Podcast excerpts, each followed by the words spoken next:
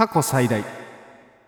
始まりました。大西のにわかな探し物シーズン2この番組は多趣味だけど飽き性だと自覚し始めた大西がにわかにハマっているものにわかに好きだったものにわかに興味あるものにわかに考えていることを掘り下げにわかではない自分の本当に好きなものを探していく番組です。ということで、えー今回で第39回になるんですかね。今回のテーマこちら。にわかなそのビスクドールは恋をする。でございます。ということでですね今回はあのー初めてですね、あのー知人に、えーおすすめされたアニメについてね、え語っていこうと思います。まあ、今までは好きだったものをね、あのーなんだかんだ喋ってはいたんですけどあの全く知らないやつをねあおすすめされてそれを喋っていこうと思ってるんでこの40回目前にして過去最大のにわかなテーマ取り上げていきたいと思います。ということで早速やっていきたいと思うんですけど、まあ、これはまあ2022年1月クールのアニメになるんですけど原作自体は2018年からヤングガンガンで連載されてる「そのビスクドールは恋をする」というあの原作になります。で略称は着せ恋って呼ばれてるらしいですね。あのビスクドールって着せ替え人形って意味らしいんですよ。はい、それであの着せ恋っていう略称になってるんですね。あのウィキペディアのねやつ紹介するとねほぼ1話全部みたいになっちゃうんで 公式サイトのね1話のあらすじだけ紹介します。えっ、とひな人形の闘士を目指す高校生の五条若菜っていう男の子がいるんですね。でひな人形作りに一途な反面好きなものが周りと合わなくてなかなかクラス時に馴染めずにいると。でいつも輪の中心にいる人気者の北川マリンっていうのがいるんですけどそれがめちゃくちゃギャルでで若菜にとってはもうまるで別世界の住人なわけです。すごいギャルの人で周りもギャルばっかでみたいな。ですごい明るいし。で五条若菜自体はちょっと暗めのね全然誰とも喋んない感じの子なんで。はい、でその2人がねある日掃除当番になって共に教室に残ることになるんですけど、まあ、そこから2人が交わり始めていろいろ発展していくっていうアニメになっております。僕ねこのアニメね今7話ぐらいまでやってるんですけどあの僕が今収録してる当時は。はい。ただね好きなポイントがね結構3つぐらいありましてちょっとそれをねおすすめポイントというかいやここいいよねっていうところで紹介させてもらいたいなっていうふうに思います。こっからはねあのネタバレにストレス抱えちゃうよっていう方はねあのもしかしたらねアニメ見てからの方がより楽しめるかもしれませんのでそこら辺ご注意ください。ままず僕の好きなポイント1個なんですけどあのーまあ単純にあの物語の舞台が近所っていう のがありまして物語の舞台になるのが埼玉なんですよねなんか最寄り駅がね岩槻駅っていう駅なんですねあの埼玉県にある駅なんですけど東武線の駅なんですよねあのこれがねまさか僕のね最寄り駅のね 沿線上にある駅なんですよはい。アニメ見てマジで衝撃でした。はい。え、岩槻じゃんってなって、え、すげえ近所なんだけどっていう 衝撃。めちゃくちゃびっくりしましたね。で、あの、岩槻駅ってね、東武アーバンパークラインっていうのが通ってるんですよ。主人公の若菜がね、電車からね、あの、窓の外をね、見つめるシーンがあるんですよ。なんかね、そこがね、あの、電車の外装がね、もろ東武アーバンパークラインなんですよ。緑の線入ってたりとかねその車内がねめちゃくちゃ東武アーバンパークラインで俺がマジで毎日使ってる電車がねアニメの中で入ってくるのね。すげえビビります本当に。そうだからなんか池袋とかに行くんですよ。で池袋とかで埼京線に乗ってたりとかその大宮からなんかその帰ったりするとこでなんかああなるほどみたいな妄想するっていうその帰りの経路を妄想するっていうのを個人的な楽しみにしてまして。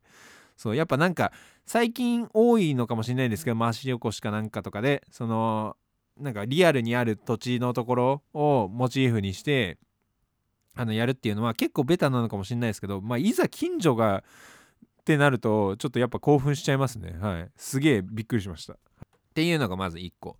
で、まあ、2つ目はですねあの五条若菜の一人称がね僕すげえ気になっててどういうことかっていうとですねまあ五条若菜があのずっと陰キャなんですよ。まあ言っちゃえばそのクラスの中でもう全然喋ってないと。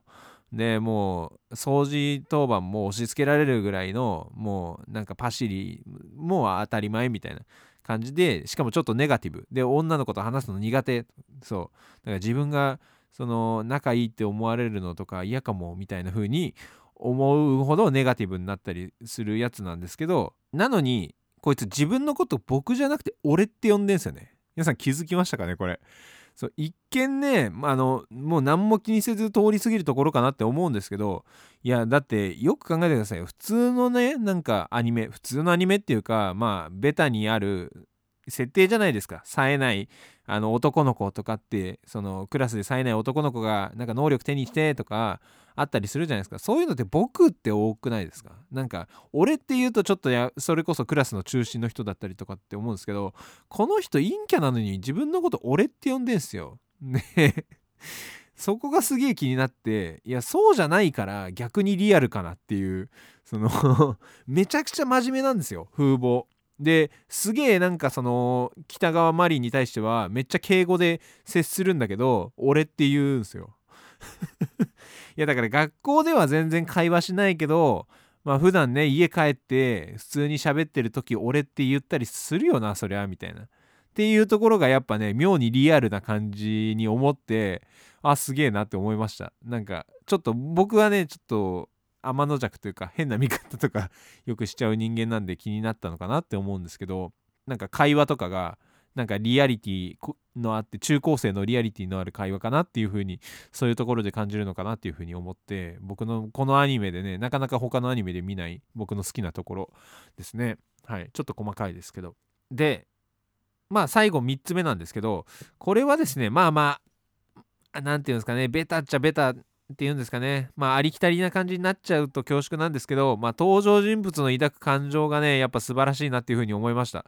特にあのー、この趣味を楽しむ北川マリンのスタンスですよね。まあいろいろ趣味っていっぱいあると思うんですけどあの他の人に何て思われるかとかこれなんかみんなに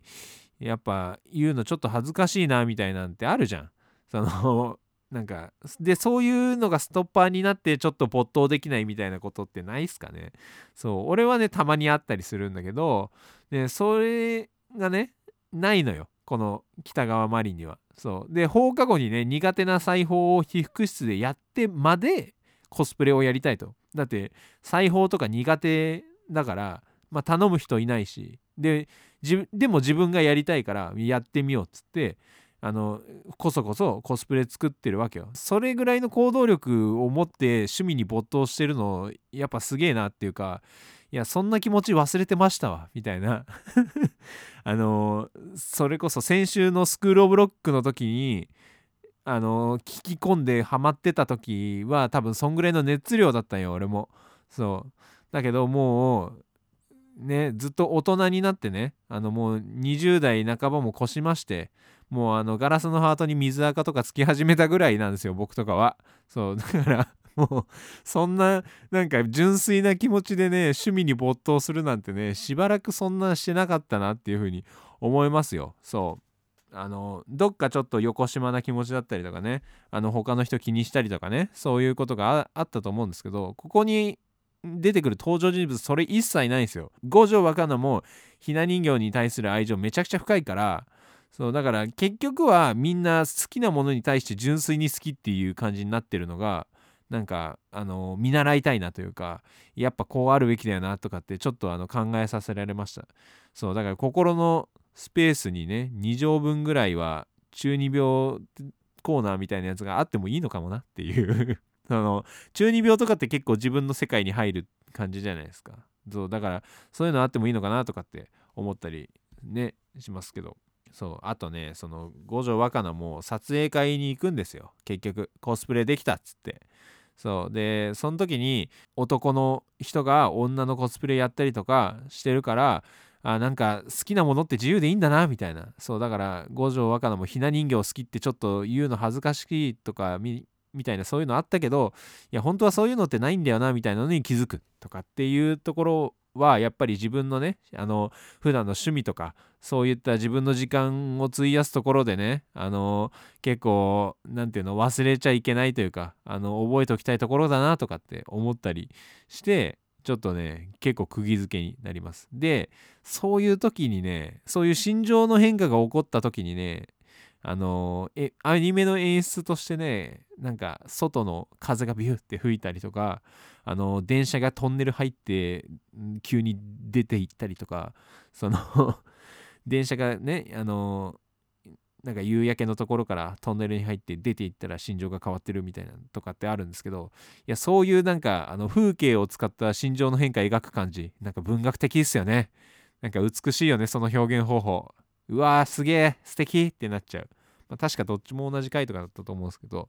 そう、なんかもう一回ちょっとね、あの気になる方はぜひご覧ください。まあ自分もアイドルオタクの分類になってる自覚はあるんですけど、ただそのコスプレとかってオタク文化の知らない分野だから、まあ、そのコスプレに対しての知識もちょっと学べるとかっていうのも見てて面白いポイントかなっていう。まあこういった感じで結構なんか面白い要素、おすすめされたものとはいえね、結構なんかあのぐっとつかまれるポイントがね何個も何個もあったんで見ててね飽きなかったです。はい。だからもう結構来週どうなるんだろうっていう楽しみ結構ありますね。はい。僕はアニメ派なんですけどコミックス自体はもう今月2022年2月時点ではもう8巻ぐらい出てるらしいので読み応えはあるかなっていうふうに思いますのでぜひアニメや漫画やぜひこちらの作品ねご覧いただきたいなっていうふうに思っております。ということで今回はこの辺で終わりたいと思いますけれどもこの番組はですね、えっ、ー、と、感想、質問、意見、取り上げてほしいテーマなど、あなたからのメッセージを質問箱にてね、お待ちしております。質問箱はこのページ、えー、このエピソード、またはにわかな探し物の概要欄からアクセスいただけます。もちろん匿名でも構いませんので、より良いポッドキャストを目指すために、ぜひともお寄せいただきたいと思います。このアニメじゃあおすすめですよとか、あの例えば前回ミスってただろうとかっていう辛辣な意見でもいいです。先週ミスってましたね。はい。あのギター鳴らすのに必死であのにわかななんちゃらっていうやつごっそり音抜けてたんですけどそう。差し替えたつもりなんですけどなんかね反映されてないっぽいんでちょっとそこはご愛嬌ってことで気になる人は先週のぜひねお聴きください。はい、ということで次回のテーマなんですけども次回は初めてバンドについて取り上げたいと思います。えっと次回はにわかなコーディ・リーを特集したいと思います。まあ、知らない方もいるとは思うんですけどもにわかなうちがねあの耳が速いとか言われるゆえんだと思うのでちょっとここら辺のタイミングでずっと気になってはいたバンドなんですけどぜひ来週もお聴きいただければなと思います。ということで以上ここまでのお相手は大西でした。また来週お会いいたしましょう。バイバーイ。